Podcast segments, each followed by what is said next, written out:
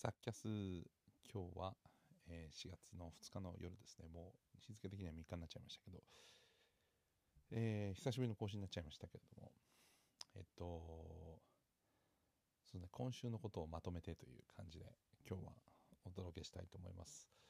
えー、まずは何といってもまああの今日申請のズムサタがまた始まりましてえー、でもそのズムサタ前回が、えまあ、私としての最終回だったんですけど、まあ、改めてね、えー、3年間本当にお世話になった番組で、えー、そもそもズムサタに関わるようになったのは2019年の1月に、えーまあ、一度呼んでいただいたのがきっかけだったんですけどこれはあのそもそも、えーと、その前の宮本さんが、えーまあ、巨人軍に入るってことでお辞めになってでそのタイミングであの次の人をこう探していた中でとりあえず12月いっぱいでお辞めになって4月までは3月間までの1ヶ月3ヶ月間はなんかいろんな人をまあ今思うとですけどねこうなんかあのブッキングゲストでしてみてみたいな感じだったんですよね。でその中で、えーと、実はステップ1に、えー、j ブのステップ1で作家をやっている細村さんという作家さんが、えー、ズムサタでも作家さんをやっていて放送作家をやっていてで細村さんが紹介してくださって、まあ、その縁で一回出させてもらったら、えー、まあ誰をレギュラーにするかみたいな話で、えーまあ、決めていただいてで、えー、4月からやらせていただくことになったんですよね。えー、本当にまあなんか縁でそうやってね読んでいただけて本当感謝なんですけどまあ、自分ではなかなかこう毎週の情報番組ってやったことがなかったので、えー、めちゃめちゃありがたかったですしいろんな新しい経験もさせていただいて、えー、最初はねもう本当にあの喋り始めからカウントダウンで5秒間で喋るとかそれじゃないともう CM 行っちゃうとか次のコーナー行っちゃうみたいなあの目の前で指を折ってるあのフロアディレクターさんの、えー、カウントダウンを見ながらうわ感想を5秒で言わなきゃいけない7秒で言わなきゃいけない3秒で言わなきゃいけないみたいな、えー、なかなかスリリングな経験もしましたし、まあ、新聞のコーナーとか本当に、えー、当時はまあ義堂さんとあとモッチーさんとねやらせてもらってでやっぱモッチーが、まあ、あの本当同じラジオ畑出身ですごいつながりはなかったあのすっごいなんかこう、えー、深い付き合いはなかったんですけどまあもともとまああのー、なんとなくは知っていてで本当になんかそれをきっかけにえー、まあ、本当あのいろいろ話ズムサタきっかけでねするようになったんですけどあの存在自体というかなんか多分初めて挨拶させてもらったのはもっと全然前だと思うんですけど、まあ、彼女が言ってくれたことでまずなんかラジオ畑で安心したっていうことと本当にあの僕が1回目とか右往左往してる時に次こっちですよとかすごい気遣ってくれてなんかあの僕が戸惑わないようにあのなんていうかフォローしてくださっていやもううわすごいなと思ってで本当にあの行ってみて驚いたのはその1月の1回目1回その呼んでもらった時にびっくりしたのが本当にスタッフと、えー、出演者の隔たりもないしみんな仲がいいしなんかみんな感じのいい空気のいい現場でなんかそういう職場って本当に珍しいじゃないですか。なんかだからもう本当ここにいるのいいなと思ってここなんかここに加わりたいっていうふうに思ったんですけどそういうふうに思わせてくれる現場でなんかあそこで仕事してる皆さんが羨ましかったんですよね。なんかあまりにもこう環境が良くて。でまあ本当願うが通じるもんだなというか実際に参加しても本当にあのみんな仲良くて、えー、尊敬できる人ばっかりで。でなんか最初のね、まあ、コロナになるまでは毎回終わってから朝食会っていうのを日本テレビのあの食堂でやってたまに朝食会が昼食になるぐらいまでずっと喋ったりなんかたわいもない会話をずっとみんなしてて、まあ、あの次の予定が早く帰る人もいれば残ってる人もいたりとか、まあ、ロケがあるから今日は参加できないっていう人がいたりとか毎週なんかこう参加メンバーも全員いたり何人かしかいなかったりみたいな感じなんですけどそういう感じで、えー、だからなんかあんだけのチームだと僕が最後にパパッと加わってるのでなんか入り込みづらいじゃないですか普通は。なんかもうみんな仲いいし逆にね、えー、でもそんなのも全くなく本当に受け入れてくれてまあその辺は本当皆さんのお人柄っていうところもあると思うんだけどなんか仲間に入れてくれようとしてくれたのが本当にありがたかったですね。でまあそれが最初の1年だったんですけどそっからもうコロナになっちゃってでいきなりリモートになっちゃってね、えー、で最初家から2ヶ月ぐらいやったんでしたっけね。毎週家からまああの時はなんか機材もどんどんと買い足したりとかしてあの、えー、家から iPad で iPad の方がカメラが綺麗なんで iPad のインカメラで、えー、やるのがいい。最初パソコンでやろうとしたんだけどパソコンでやったんですけどインカメラでやったりとかして、えー、次に三脚買ったりとかしてなるべくあの綺麗な環境で見てもらえるように頑張ったんですけどやっぱり距離もあってなんかそのスタジオとの距離感みたいなのがうまくつかめられないまま2ヶ月が過ぎてスタジオに戻ってでもやっぱり全部がもうみんな接触しないようにあれオンエアだけじゃなくて本当オフエアの時も距離取ってマスクしてみたいなあの徹底してたんですよね。まあ、特にズムサタは厳しかったんじゃないかなと思うんですけど、まあ、今思えば本当に良かったなと思うんですけどね、まあ、でもそんな中僕があの舞台で、えー、コロナになってしまって離脱する形になってで2ヶ月後に戻って1ヶ月後かに戻ってでまあそっからもね本当なんかこうもちろん朝食会もないしえっとオンエア以外でのこう接触とかっていうのもなるべくしないようにみたいな感じで、まあ、ほぼなんか出演者とオンエアでもオフエアまあオンエアでは喋るけどオフエアで全くと言っていいほど喋んない感じがずっと続いててまあ遠目にちょっとなんか挨拶ぐらいな感じでなんかすごいなんか違う番組になっちゃったなとあんだけ仲がなんかこういい意味で距離感が近かったんですよね。みんななんかほんとクラスメートみたいな。それがなんか突然こう距離感はなんかもう気づいてるから離れた感じはしないんだけど何かこう会話がなくなってしまってなんか最近どんなのが好きとかどういうのが流行ってんのみたいなそういうのが全然もうお互いキャッチアップできなくなっちゃって、まあ、お互いのことを知る機会もなんかすごく薄くなっちゃったんですよね。例えばコロナの前の本当朝食会のギリギリ直前とかかな。なんか韓国ドラマみんなハマってるとかっていうのを佐藤真知子アナとかモッチーが言っててその時に「愛の不時着」とか言ってたんですよね。まだねそれの時は全然流行る前で「へえ」みたいな。そんな面白いんだって熱弁してたみたいな。でも今思えばすごい画期的に先取りしてたんですけどそういうこともすら全く何もなくなっちゃったから。なんか本当にうん違う番組になっちゃったなっていう感じでそのまままあ、えー、去年3月で義堂さんと、えー、ミッキーが離れることになってうんまあでそのままオリンピックモードに突入して、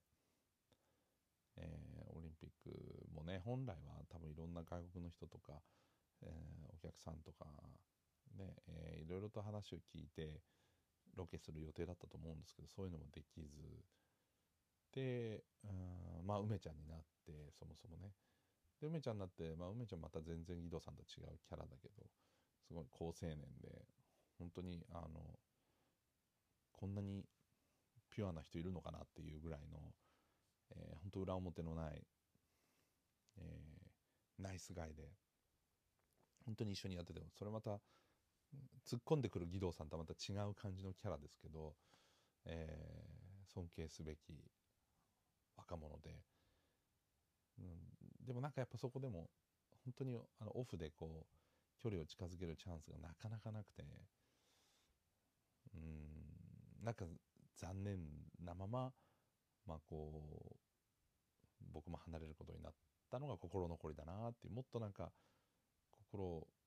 なんか距離をえっと、もっとその日々アップデートしてそういう以前のモードだったらもっともっとなんか仲良くなって言いたいことが言えてオンエアにもそれが反映されたんじゃないかなと。なんとなくあのすごい仲良くやったし、えー本当にいいチームだったと思うけど自分としてはどこかぎこちないままこの1年終わっちゃったなっていう感じがあってなんか本当2つの番組を、まあ、ひょっとすると3年間やったんですけど義堂さんのノーマルバージョンと義堂さんのコロナバージョンと,、えー、とそして梅ちゃんのバージョンっていうこうなんか3個の番組を1年ずつやったみたいな感じもあってなんかこう落ち着かないというか、あのーどこか不完全燃焼感っていうのがあったというかね。まあこれでもどの仕事もみんなそうだったんじゃないかなと思うのでね別にあのつぶさただけがとかってことはないんだけどうーんなんか他のテレビとかの番組とかに比べてもすごく強力なチームワークだっただけになんか一番変化も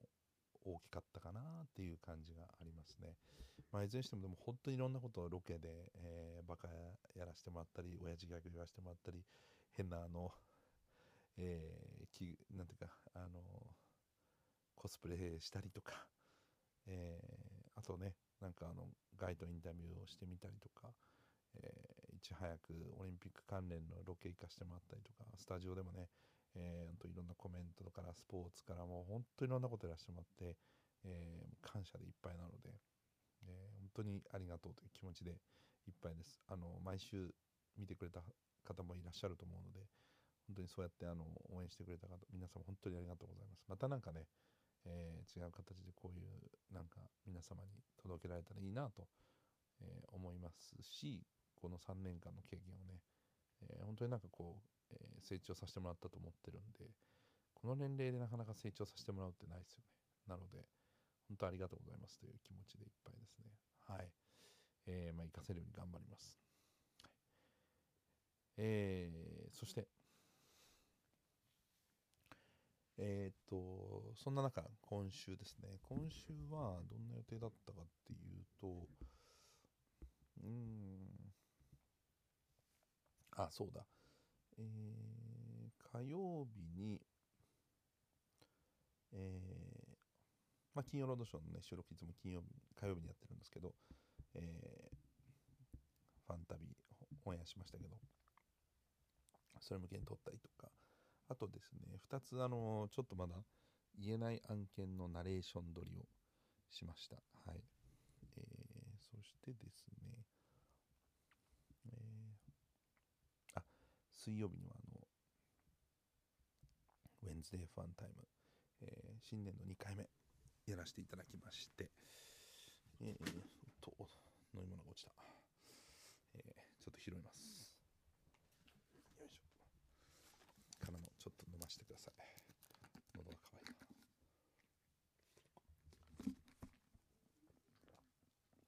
えーっと。そしてウェンズデーファンタイムの、えー新年2回目。今回はサウジアラビアの、えー レビューでしたけども、えー松下信治選手とノブと一緒にやらせてもらっていや分かりやすかったですね。あのドライビングの違い、まあ、ドライビングの違いというか車の特性の違いですよね、えールクレールとペレスのラップの違いということで非常に分かりやすくあのスローコン君を使って解説してくれたので、えーぜひこれはあの Wednesday F1 Time DAZN でまだ、えーアーカイブで見れますので見ていただきたいと思います。はい。えーそして、えーっと木曜日には、えーあ、えーオッジの、えーウェブ版の最新の、えーインタビューと撮影をいたしました。えーこれもね、本当に気づけばこの方、4年ぐらい会ってなかった。そんな会ってなかったのと思うぐらい、えー久しぶりにお会いして、なんかしょっちゅう何度もステップワンとかにもゲストに、ステップワンだけじゃないけど、えー、ビープラ時代からゲストに来てもらってたイメージがあるので、ちょっと久しぶりにお会いする感じのミュージシャンでした。じゃあ、ウェブ版なんで割とすぐ発表できるんじゃないかなと思うので待っててください。はい。えーそして、あ、木曜日なのにゲッチャリ、もっちゃりね、やりました。これはあのーこれまでのレース振り返りましたけれども、えーこれもアーカイブで今、えー J スポーツオンデマンドで見れるのかな？はい。あと放送もされるということですよね。はい。J スポーツ入ってる方はなんか何度もね放送されると思うんですけど、えーゲッチャリ、えこちらも栗村さんと盛り上がらせていただきました。はい。えーからの、えー金曜日にはあのファンタスティック・ビーストの1作目の金曜ロードショーのオンエアがあったんですけどその前に、えー最新作の「ダンブルドアの秘密」これ試写で見させていただきました。いやーもうこれ何もね楽しみにしてる人もいるのでネタバレは言えないですけどまああのネタバレじゃない話で言うと、え新しい映画のタイトル「ダンブルドアの秘密」ですけれどもえっとまあこのダンブルドアの秘密っていうのは何なのだとかと。まあ、あの予告編でも、ハリー・ポッター」では語られなかった明かされなかった秘密が明かされるなんていうふうに言ってますけど、えっと、英語のタイトルが「The Secrets of Dumbledore」なんですよね。だから複数なんですよ。Secrets だから秘密っていうのは一つじゃないんですよね。えーっとそうですね。複数ある。秘密が、まあ、明かされていくのと、まあ、の時代設定が1作目は1926年の設定だったのかな確か、はい、あのニューヨークに、えーヌート・スキャマンダーが行くという。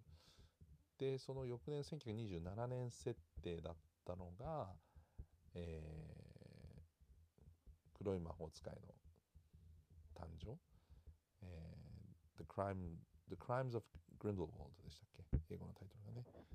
えーグリンデルワルドの犯罪軍みたいな、えーそして3作目が19多分30年代。ちょうどあの人間世界でこれねやっぱり時代設定がすごい大事で人間世界で言うとその1作目の時にえっとニュート・スカマンダーのお兄さんもあとあの人間で出てくる、えージェイコブ・コバルスキーも第一次世界大戦で、えーに参加してたりとかまあニュートは参加してたというか、えー魔法使いですけど、まあ、絡んでたみたいな話が出てくるんですけどそれが1作目。でだんだん30年代に入ってくると、まあ、黄金の20年代って言われていて、えーまあえー、と20年代だったら黄金の時代があったんだけどその後ニューヨーク大恐慌っていうのが起きるって。これが、え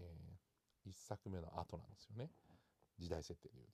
でその後の時代の30年代に入ってこの3作目ですけど機運としてはだんだんこうヨー,、えっとヨーロッパを中心に第二次世界大戦に向かっていく時代ですよね。えーまだ本格的に戦争にはなってないけど。っていうあたりの時代設定だっていうだから魔法世界と人間世界が、まあ、こう微妙につながってるわけじゃないですか。なんかその辺の話もあこれはっていう。まあそもそもグリンデルバルドってグリンデルバルド。あまあ英語で言うとグリンデルバルドですけどドイツ語で言うとグリンデルバルド。グリンデルバルドってまあドイツ語だと思うんですけど、えー実際にスイスにグリンデルバルドっていう、えー地名があるぐらいなんですよね。村か名前かな？だからまあそれはまああのだからといってスイスに関係があるわけじゃないんですけどなんかドイツっぽい名前だとかっていうところもまあいろいろとこう30年代闇とかまあ悪川ドイツみたいななんかこういろいろと関係してくるのかなみたいなところは感じるんじゃないかなと思うのでまああのその頃の時代がどういう時代だったかっていうことはちょっとだけでも簡単でもいいから予習しておくと、まあ、より深く楽しめるのかなという気はやっぱりこのえーファンタスティック・ビーストに関してはありますね。はい、あの5作全部で作るって言われてるうちの3作目ですからねだからあと2作作るわけですけど、まあ、ちょうど真ん中の折り返しの3作目ということで、まあ、どういう風になっていくのか、えーぜひこれあのもうすぐ公開来週かな？公開になりますので見ていただきたいと思います。はい、あとはね、えーやっぱ忘れちゃいけない、えー昨日の夜中にやったワールドカップの抽選会。いやー日本はドイツとスペインと同組と、まあ、最初はねいやこれ突破難しいグループ入っちゃったなーみたいな。違うもうちょっとなんか別のグループにね入れたらよかったのにと思ったんですけど。まああのその後寝て起きた時に思ったのはいやちょっと待てよと。まあ確かに予選リーグを突破して準々決勝のベスト16に行く、ま、可能性っていうのは確かに下がったかもしれない。まあ、より難しくなったって意味でね、えー、だけど逆に言えばワールドカップの本番で真剣勝負でスペインとドイツと戦えるっていうのはすごい日本代表にとってめちゃめちゃ価値のあることだと思うのでこれはねもうねまあ変な言い方ですけどお金払っても買えないじゃないですか。自分で予選を突破してでさらにそこから抽選で、まあ、引かれて一緒の組にならなければ戦えないわけですよね。例えばまあまあなグループのところ突破して決勝トーナメント1回戦で当たったチームと戦って負けたりとかして、まあ、ベスト8までいけたらもちろん最高ですけど、まあ、それよりも予選リーグが真剣な勝負でもちろんそれで勝てたりとか突破できたらもうすごいことだしそうじゃなくて単純に戦えるってことは、まあ、すごい貴重なことだと思うので、えー、非常にまあ一夜明けて思うのは結果いいグループに入ったなと。だからこれでもうどれだけできるのか11月後半のねから12月頭にかけての予選リーグ3試合もうも超楽しみですね、まあ、よくあのドイツと日本とどっちを応援するんですかって。これ難しいね。特に初戦だからな。まあでもなんかドイツはうんスペインに勝ってくれるとしてやっぱりドイツと日本は本来ドイツの方が強いのでこの場合は日本に勝ってもらいたい。いや複雑な気持ちですよ。でもそれでドイツが予選リーグまたあの敗退になっちゃったら前回みたいに。これは悲しいですけどね。でもまあ、ドイツもスペインに勝って日本はドイツに勝った上でスペインにも勝ってとか、まあ、引き分けるとか、まあ、初戦引き分けでもいいんですけどやっぱ勝ち点3も欲しいじゃないですか。だからどっちを応援するかすごい難しいですね。でも初戦だからまあ2チームとも目いっぱいいい試合してああ難しいなんか当日なんないとその感情わかんないかもどうなんだろうね自分でも答えわかんないかもしれないですねというわけで、もう11月のワールドカップがめっちゃ楽しみになりました。ということで、今日はこの辺です。えー、さっき朝ありがとうございました。チャンネルの登録お願いします。ポッドキャスト。